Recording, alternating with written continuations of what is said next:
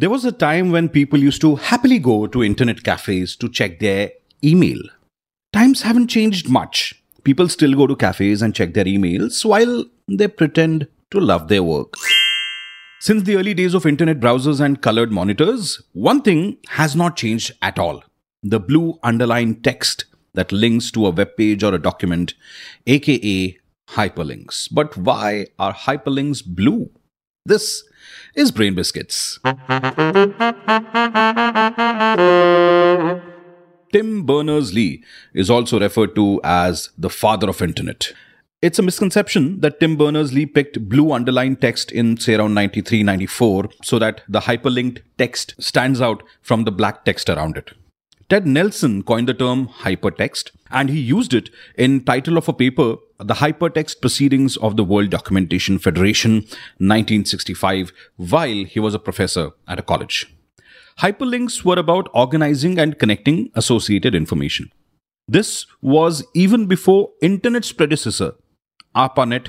So in those times hypertexts were denoted by underlined text.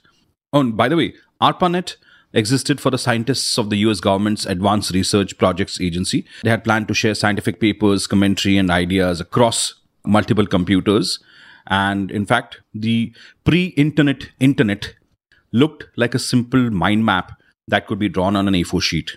There's a link in show notes where you can check out ARPANET and how the internet before internet looked. By 1994, color screens became a bit common on computers. Uh, links became blue. And when you hovered on those, they actually mentioned their purpose. It read each highlighted phrase, underlined or colored, is a hyperlink to another document or information resource somewhere on the internet. Single click on any hyperlinked phrase to follow the link. So basically, explanation had to be given of why the text stood out and why it was colored, why it was underlined. Two different theories exist of why internet links are blue. One, Early browsers like Mosaic for Windows had gray or white background and black text. The only way to highlight the text was to use dark colors, so the only options were red, blue, and green. Red and green are recognized by same cells in the eye, and red green color blindness is one of the most frequent types of color blindness. It affects almost 7% of males and 0.4% of women. As a result, it was only natural to select a color that everyone could see and wouldn't be mistaken for black.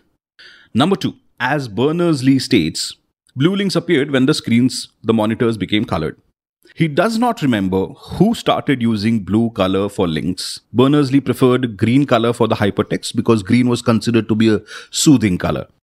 But blue became more popular over the time period. So choose your option, number one or number two. Just like every other problem in life, even this one doesn't have a clear answer to it. Next time you Google and see search results in blue, I'm sure you'll think of Brain Biscuits and this episode. Do share it with your friends and folks and do follow the podcast for more such trivia.